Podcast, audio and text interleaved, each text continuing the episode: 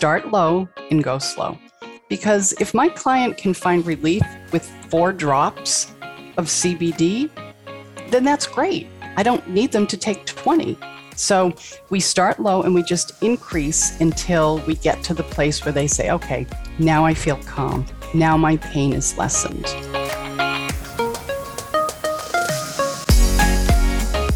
Welcome to the Good Clean Nutrition Podcast. I'm your host, Mary Purdy, integrative dietitian and nutrition educator. Today, we're going to be talking about the potential applications for using CBD for a variety of health issues and explore how CBD can be used to manage pain, reduce stress, optimize sleep, and help with focus, amongst other benefits. Joining us today is Janice Newell Bissex, who is a holistic cannabis practitioner, registered dietitian, nutritionist, and author. Janice is a certified expert, having completed training and certification through the Holistic Cannabis Academy and the Cannabis Fundamentals Certificate Program at Greenflower.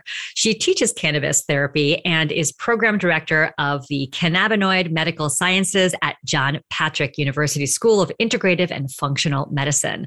Whether she's educating fellow healthcare practitioners on the science and medical uses of cannabis and CBD, or using these products to help her clients find relief from conditions simple to serious, Janice is a go-to expert. I'm really looking forward to our conversation today. So welcome today, Janice. Thank you, Mary. It's great to be with you. Let's start off by having you share a bit about your journey. So we know you're a registered dietitian, but what actually led you to become interested in cannabis and cannabidiol or CBD to the point that you are now a credentialed holistic cannabis practitioner? Well, it's funny. I usually tell people if there were such a thing, I might have been voted least likely to be in this type of business. I mean, I grew up in the just say no generation. I thought cannabis was a gateway drug. I used to say medical marijuana, using air quotes, because I bought into the whole stigma about cannabis and that it was bad. And then in 2016, my dad had some severe pain. He was in his 80s. He had a lot of pain from a surgery. So they gave him all the traditional pain medications, which is what doctors do. He hated them. They made him groggy, and he was so severely constipated, it required a 3-day hospital stay. Ooh. So we're dietitians. We don't need to go into detail there. So at the end of this hospital stay, I said to his doctor, isn't there anything else we can do for his pain? And I just threw out there, what about medical marijuana? Because it had just been made legal in Massachusetts. And his doctor looked at me and said, I think that's a great idea. I thought, oh my, now I need to do some research and figure out if this is for real. So I did. And the more I learned, the more I said, whoa, wait a minute. This plant has been used for thousands of years medicinally, and we're not offering this as an option for people. So I got my dad certified. He tried it. We went to the dispensary, came home, got him a vape pen, tried to put it together. He took a couple of puffs. He stood up and he said, I'm going to go take a nap. And he said, wow. And I said, are you okay? Are you dizzy? And he said, I'm not in pain. And that went from severe pain driving to the dispensary to him saying, I'm not in pain. So that day, I left my business of 15 years. You know, Mary, I was a cookbook author, food blogger, radio podcaster. And I decided to go back to school to become a holistic cannabis practitioner so that I could help other people and teach fellow healthcare professionals about this. Wow, that's a remarkable story. Seeing someone going from being in severe pain to less pain or no pain with a simple application like that. That's amazing. Yes. And this really is a controversial topic. So, I mean, you talked about stigma. I know many other people out there listening are likely thinking, well, what is this whole thing? Why do I need to know about this? There's a real negative history about marijuana. Can you talk a little bit about that? Yes. Well, first of all, cannabis has been used, as I said, medicinally for thousands of years. Doctors in the 1800s, early 1900s, they carried it in their kit along with willow bark, which is now, right, aspirin, all these plant medicines. And then in the 1900s, there were people in charge. The guy who was in charge of prohibition, when prohibition of alcohol went away, he was going to lose his job. He needed something else to sort of vilify. And he chose cannabis. He had many racist tendencies, and he didn't like Mexican immigrants. He didn't like the satanic black jazz singers. So he essentially made this plant illegal. The doctors fought against it. The AMA fought against it.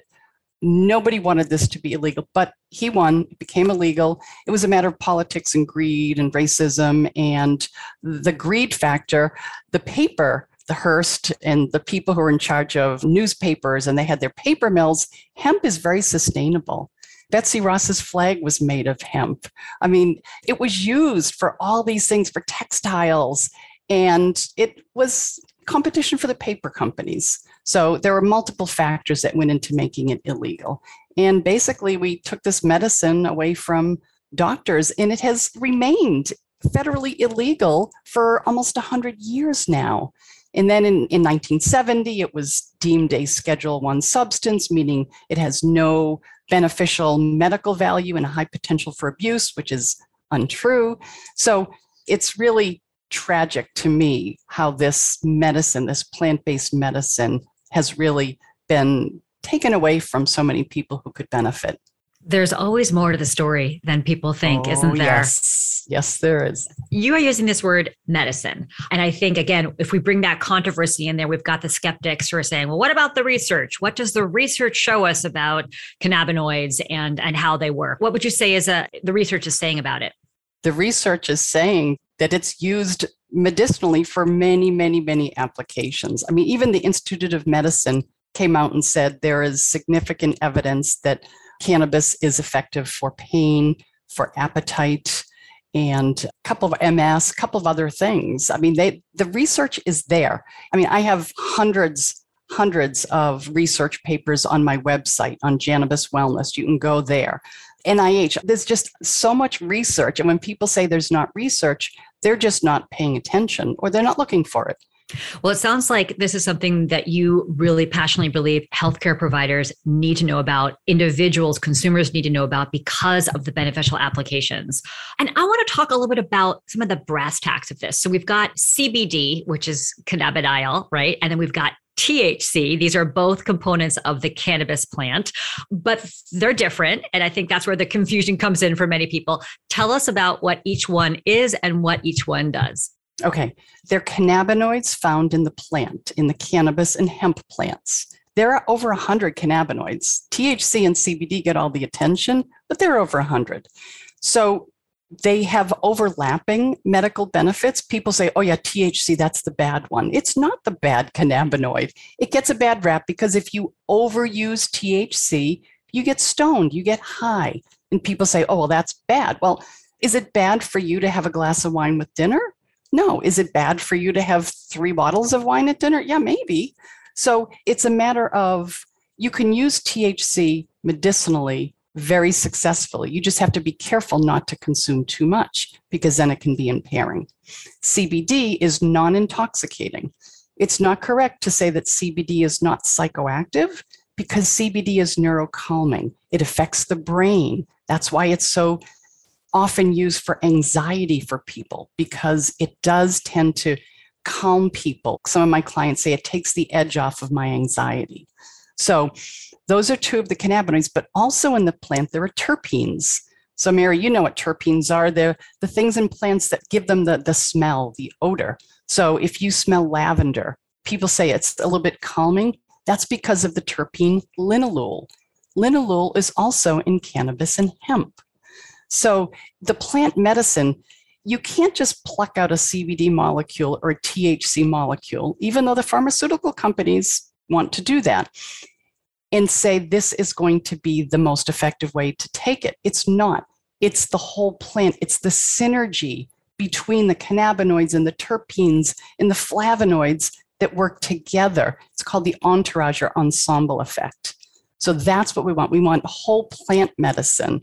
You're a dietitian, Mary. We don't say to people, don't eat your winter squash and your broccoli, just take a vitamin A pill. No. The beauty is the fiber and all the other flavonoids and things in the plant. Yes, that synergistic effect. And I think I have a new favorite word, linalool. So linalool. It's a good one. It is. And so we've gotten a little bit about the history. We've gotten a sense of sort of the controversy, some of the medicinal qualities. I would love to have a better understanding of this, the way that it actually works, the mechanism. And there's something called the endocannabinoid system. Tell us what that is and how it works. I don't think that you were trained in this. I certainly wasn't. It's a system in our bodies. We have receptors, cannabinoid receptors from head to toe. We have cannabinoids that we make on our own, because really, why would we have receptors for like THC and CBD in a plant? Why would we evolve as humans? The reason is that we make our own cannabinoids. Two of them, the most studied, are anandamide or anandamide, and that's called the bliss molecule. It's a Sanskrit word for bliss. So, Mary, if you make a lot of anandamide, which you appear maybe that you do because you're a happy person, you appear to be just easygoing and, you know, very low stress, low anxiety. Isn't that funny how we know that about people and we could be completely wrong? But if you make a lot of anandamide, then your incidence of anxiety is much lower, and depression also. So it's much like if someone doesn't make enough thyroid hormone, right? We give them a medication to supplement their thyroid hormones. It's the same thing. If someone has anxiety, it could be that their endocannabinoid system is out of balance. Maybe they're not making enough anandamide. So if you give them CBD in particular, what it does is it allows your body to retain more of that anandamide, that bliss molecule. So that's how it works with your own system, as opposed to some pharmaceuticals. There are all different sorts of ways that they can help with anxiety and pain. But CBD really works with your own system, allows you to keep more anandamide. That is fascinating. So we have this system. The goal is to keep this system operational. We've got these endocannabinoids in our brain and probably other receptors everywhere. I know that omega-3 fatty acids also bind to those endocannabinoid receptors in our brain, which is why they're so helpful for depression and things like that. Yes. And then we've got this specific cannabinoid called anandamide, which is our bliss hormone. Okay, this is terrific. So let's actually talk about some of these applications, because I think this is where the rubber hits the road. We want to get to the bean of the matter, the pulse of the matter, as I like to say. How can people use these? You mentioned pain, you've mentioned anxiety. Let's talk a little bit about what other conditions, from the simple, as you've mentioned earlier, to the serious. What are some applications for people? THC and CBD are anti-inflammatories. Right? They have strong anti-inflammatory properties. And as you know, many of our chronic diseases have inflammation as a component. So if we can quell inflammation in our bodies using a plant, that's good. As far as pain, the signaling of pain is reduced when you use THC or CBD. So the pain signals go from neuron to neuron, right? So what it can do is alter those receiving the message. That pain message is dampened using THC and CBD. And I always tell people, it's probably not going to take a pain of 10 to a zero. There was one big study in a cannabis clinic, and they found that an average pain of 8 was brought down to a 4. Now, you might say, well, that's not miraculous. Well, if you're at a level of pain of 8 and you can get it to a 4, people say to me, that's life-changing. It's completely life-changing. I can live with a pain of 3 or 4, but these 8s and 9s are completely debilitating. That's huge. I mean, absolutely. Even going from an 8 to a 6, I think would be a 20% reduction in pain. That's remarkable. So we've got pain. We've got the sense of anti-inflammatory properties. What about sleep? What about anxiety? How do we apply those in practice? So for sleep, many of us, when we wake up in the middle of the night and can't go back to sleep, it's because our mind is racing, right? We're anxious about what happened yesterday and what might happen tomorrow and all the things that we need to do. So CBD, by quelling the anxiety, it's neurocalming. So the U.S. government actually has a patent on CBD as an antioxidant and neuroprotectant. And this is a little off track, but back in the late 1900s, NIH scientists were looking for what would be best for things like Alzheimer's, Parkinson's, Huntington's. And the most promising compound that they found was cannabinoids. They have a patent. They applied for a patent in 1999 and they received a patent in 2003. So our government knows that cannabinoids can help with Alzheimer's and these other conditions, and yet it's still federally illegal. Doesn't really make sense. Anyway, that neurocalming effect can help people with sleep. CBD on its own, I can't say to you CBD is sedating, because a small dose of CBD can actually be energizing for some people. So they take their CBD in the morning, it helps them with focus, it helps them be energized. If you take a larger dose, it can be sedating, but the way that it really works for sleep is that anti-anxiety and neurocalming effect. THC can help people sleep. So that cannabinoid can be a little bit more sedating and help people with sleep. I have recognized the effects of this myself personally, because I do struggle with sleep, and I have been trying a combination of a CBD and a THC, and that has actually helped a little bit, although I think the dosaging is still a little bit to be determined, which we'll talk about shortly. So we've got these more simple conditions, although many people might argue that insomnia is not a simple condition, but for anxiety, neural calming effects. You also mentioned Parkinson's, Alzheimer's. We've also heard about it for things like IBD, or inflammatory bowel disease, other perhaps issues with cognitive function. Talk a little bit about the applications for more serious issues. Well, Parkinson's for sure. I've had some clients with Parkinson's, one who would write me a little handwritten note and mail it to me and say, Janice, I haven't fallen in 34 days. He was falling a lot and he started taking the CBD. He didn't fall as much. His doctor noticed, his physical therapist noticed that his gait was better. And so I had dinner with this man's son because he's a fellow dietitian. And he said, it's really helped him a lot. In particular, it's made him a lot calmer and nicer to be around. And a lot of times it's the people who live with you who notice the effects of CBD, because it does make you a little bit more chill. Anyone who has a chronic condition or is in severe pain, it's hard. It's hard. Anxiety comes with that. Sometimes depression comes with that. So CBD can help not only with the inflammation and the pain, it can help with the anxiety. It's system-wide. It helps to promote homeostasis in your body or balance. So that's why people find it useful for so many different conditions.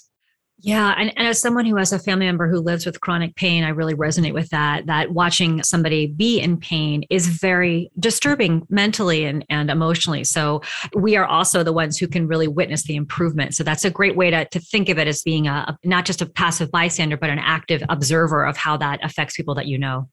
And what about the big question is dosaging? How the heck do we know how much someone needs? What form? Do we take gummies? Do we eat chocolate? Do we take a tincture? Do you take a pill? What's most effective and how do we know what to do? Well, we don't. Okay. I mean, because everybody's different and it takes a little bit of experimentation. So when I work with my clients, it depends on the condition, the lifestyle. The general rule is to start low and go slow. So we start at a very low dose, because if my client can find relief with 4 drops of CBD, then that's great. I don't need them to take 20. So we start low and we just increase until we get to the place where they say, okay, now I feel calm. Now my pain is lessened. So you can take a tincture under your tongue. Takes effect in about 20 minutes or so. I have a water-soluble tincture that people love. You put it in water, you drink it, and because of this nanotechnology, it's absorbed very, very quickly. So within minutes, you can find relief. Some people smoke either cannabis or hemp, and that's the fastest acting. So if you are having chemo and you need very fast relief from your nausea, then a vape pen might be the best thing for you because it's really fast acting. It doesn't last that long, but that would be a good option for someone like that. An edible provides longer lasting relief, 6 hours, 8 hours, but not fast relief. But if some people take that before bed, an edible either of CBD or THC, because it will last throughout the night. And if you have chronic pain, you don't want to have to get up every hour or two and take a puff on your vape pen. Wow. So it lasts longer because you're digesting it. It takes longer to get into your system. Yes. That is fascinating. Yeah. And when people say to me that they've had a bad experience with cannabis, more often than not, it's because they took an edible and they took too much. If you go to a dispensary, someone in my yoga class brought a chocolate bar in one day and she said, Janice, can you help me with this? I went to a dispensary. I told them I couldn't sleep well. They gave me this chocolate bar, and each chocolate had 20 milligrams of THC. I think that's a lot. That's a lot. Okay. And yet, if you go to the dispensary, they're not always as educated as we would like. I'll leave it at that. So if she had gone home and eaten that, I said, you would have slept all right, but you probably wouldn't be able to lift your head off the pillow for a while. So I start people on 2 to 3 milligrams of THC. That's a good starting dose. And then slowly increase if we need it. And with CBD, because it's not intoxicating, it's not a risk if you start with 10 or 20 milligrams, but I still like to start low just to sort of ease them into it, make sure that their body is okay with it. Because, some people, not many, but some people when they start taking even CBD, their GI system's a little bit wonky because we have all these receptors in our GI tract. And if they've never been activated and you suddenly sort of wake them up, it was like, ooh. And then after a couple of days, it settles down. So it's not a problem, but it's just something new to your body if you're just starting. So always start low, go slow, try a variety of different methods of application. I brought someone to the dispensary who has very severe pain from psoriatic arthritis last week. And we got a variety of gummies. They didn't have the tincture, but we're going back for the tincture and vape pens. And the three gummies, one had some melatonin, one had some extra turmeric, curcumin, and one was plain. And they all had a different effect on her. So you have to really sort of play around with them and see what works best for you, which is what works for you is going to be different than what works for me. And that is personalized medicine right there. That is. That applies to pretty much everyone in almost every situation, whether it's diet, medication, or as you're mentioning, cannabis. Yes. What about the combination? Sometimes there is a combination of THCs with CBDs. When is that appropriate for people? Well, a lot. If you're going to take THC, it's best to take it with CBD because it tamps down on the psychoactivity. So if you need a big dose of THC because you have severe pain, if you take it with an equal dose of CBD, you'll be able to tolerate it better. And that synergy, right, between the cannabinoids. Some people take CBG. It's another cannabinoid that's really helpful and good for inflammation. Let's take a quick break to hear from the sponsor of this podcast, Orgain.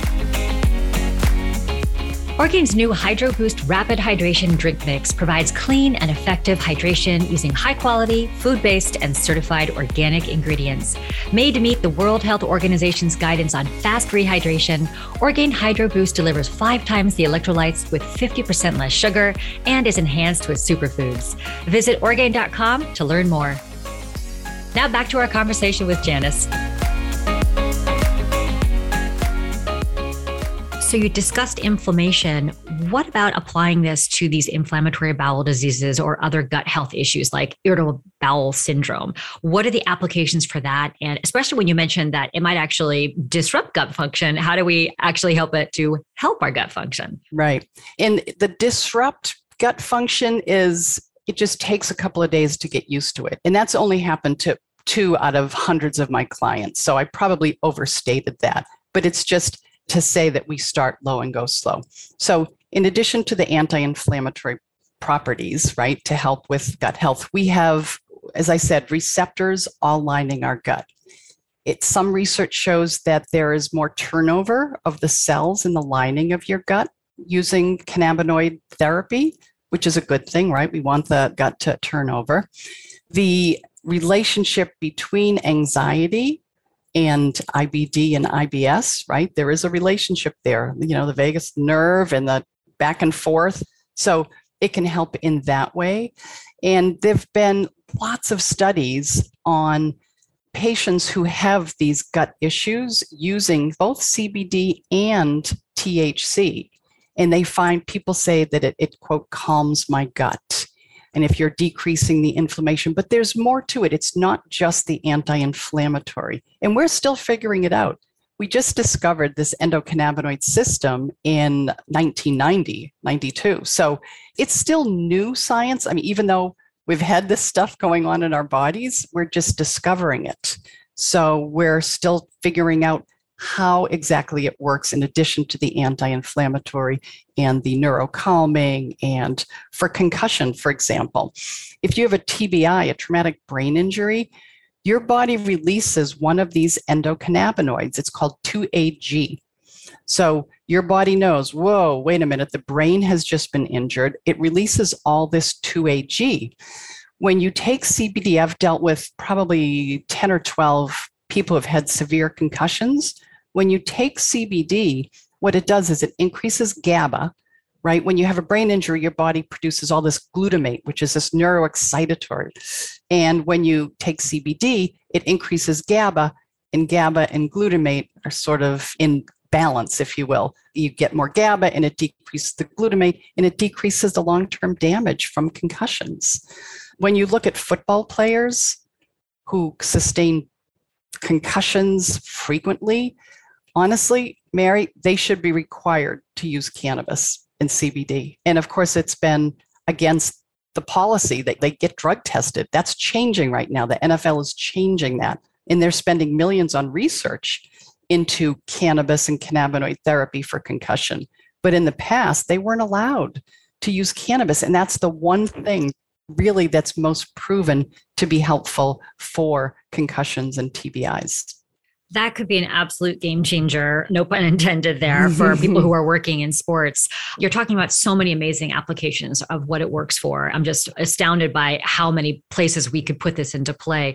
What about people for whom CBD/THC/ a combination of that may not be appropriate, either because of their constitution, their medical issues, pregnancy, being a child? Where are some areas where we need to be mindful about applying this information?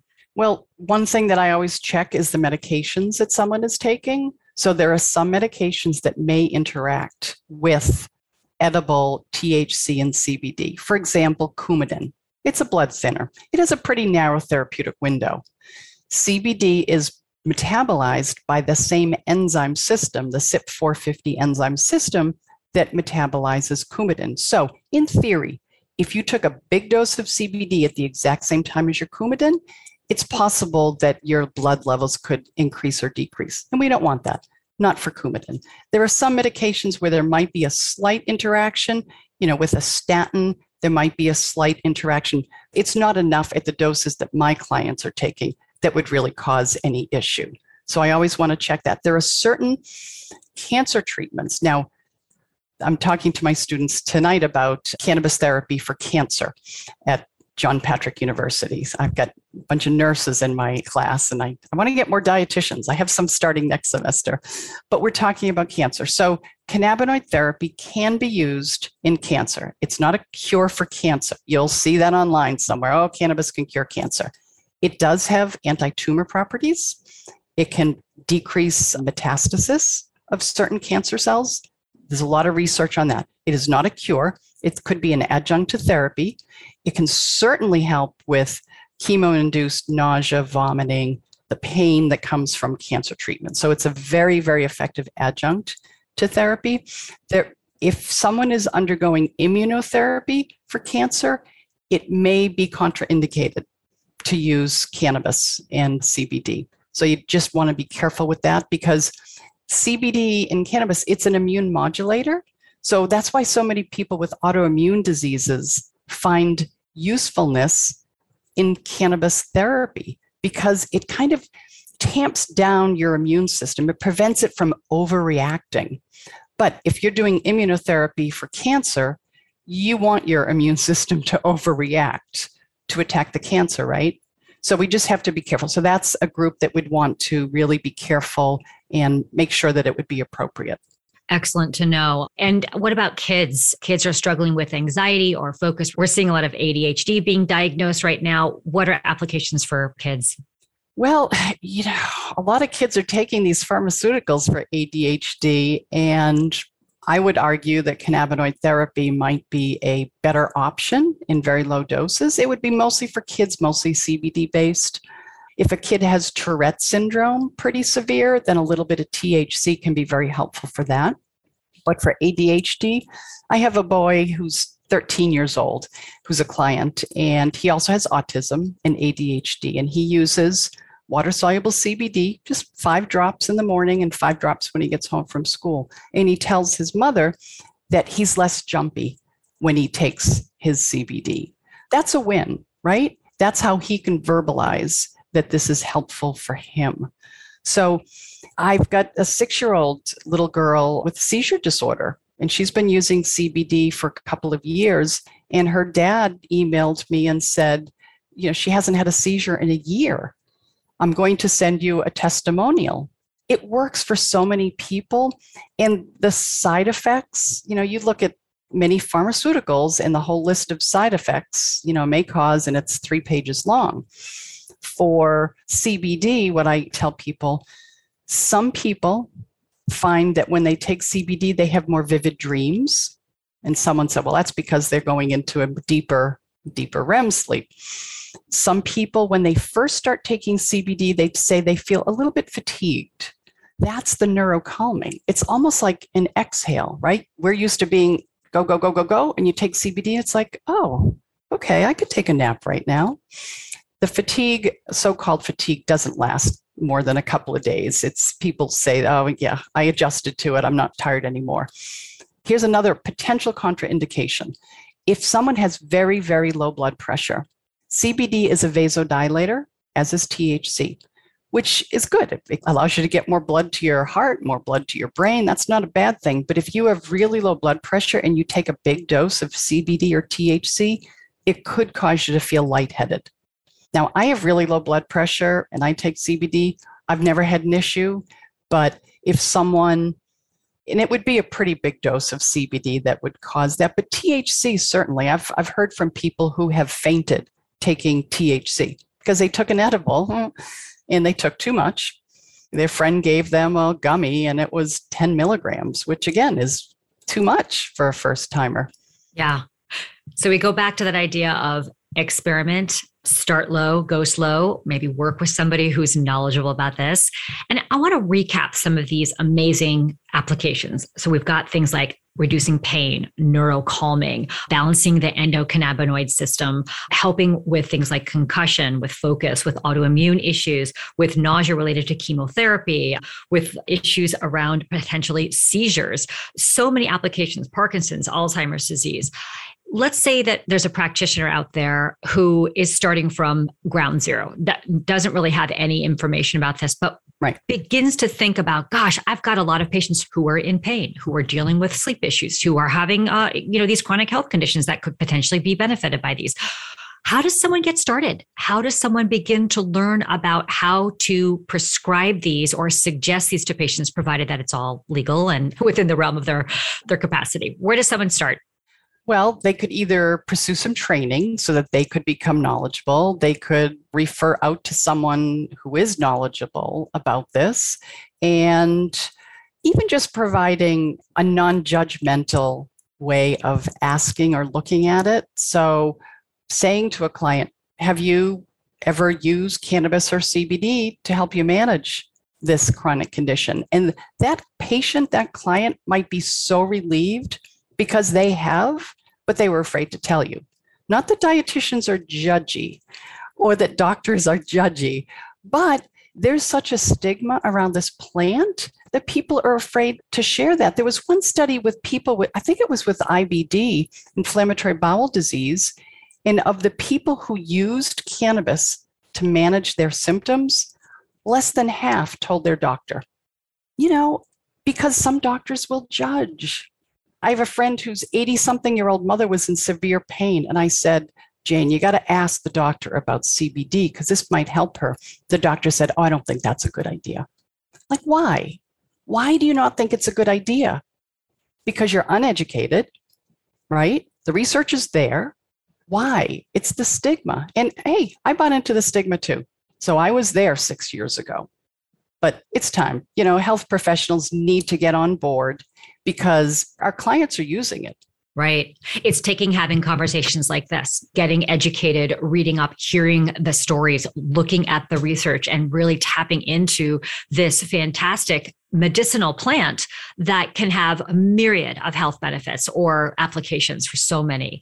One last question here, which is, are you actually seeing in your practice an increased demand for people who have this kind of expertise? Yes, I am, especially through the last couple of years with COVID. The anxiety levels are high. I mean, I recently said to someone, anyone who isn't at all anxious right now, given the state of our country and COVID and all of that, I worry about them. Right. And I'm a little jealous of them if they're not anxious about all this stuff. But yes, I have seen an increase for sure. And so, yeah, it's very rewarding work. And to be able to provide the service and products. And I'm a dietitian. I never in a million years thought I would sell a supplement. But the FDA did a study and found that 70% of CBD products on the market are mislabeled. And so I said, oh, some of them had zero CBD. So I had to make sure that my clients had a good quality product. So I did some research. I found one. And now, at least when I work with my clients, when they use CBD and they say, maybe it didn't work, then we need to change the dose, maybe try another method of administration. But I know it's not because it's a terrible product that has zero CBD. And if someone's looking for a product, they need to ask for a COA or certificate of analysis, because anyone can put oil in a bottle, snake oil in a bottle, and say, this has 500 milligrams of CBD. Say, okay, can you show me the COA? And if they say no, then don't buy the product. Okay. Yeah. I mean, it's a certificate of analysis. It will tell you how many milligrams of CBD are in there, or THC or CBG or any of the other things.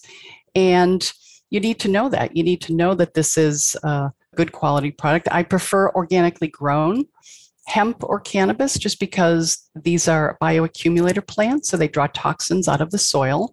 They planted acres and acres of hemp over in Chernobyl after the nuclear accident to clean the soil. So I prefer organically grown. I prefer to be grown in the US. And then you just have to make sure that the company that you're buying from is reputable, that there's someone there who can answer your questions and can give you a little bit of guidance. And what is the difference between cannabis and hemp? They're same family, but hemp contains less than 0.3% THC. So it's sort of a cannabis plant without the THC, without the intoxicating THC molecule. So shoot for organically grown, look for reputable companies, seek out that COA. These are all great tips for us, Janice. And I know that you have written books. You have many resources on your website. Where can people go to learn more about you and about the role that cannabis can play potentially in their practice or their health?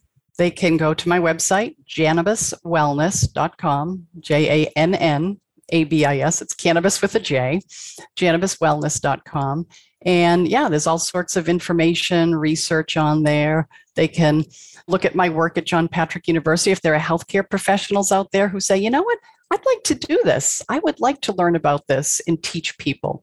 We have the first master's in integrative and functional medicine with a concentration in cannabinoid medical sciences. It's really cool. I love it. I mean, I teach doctors and nurses and social workers and dietitians, because that's what we need to do. We need to all get educated in this so that we can really better assist our clients and patients. Well, we know that these chronic health issues and pain and insomnia and anxiety are not about to go away anytime soon. So having this information has really been critical, I think, to everyone listening. So thank you so much, Janice, for speaking with us today. Thank you, Mary. Always a pleasure. We look forward to having you join us for future episodes of the Good Clean Nutrition Podcast, sponsored by Orgain, where we will interview subject matter experts on a variety of health and nutrition-focused topics. To stay up to date on the latest episodes of this podcast, be sure to subscribe on your favorite podcast platform. Thanks so much for tuning in.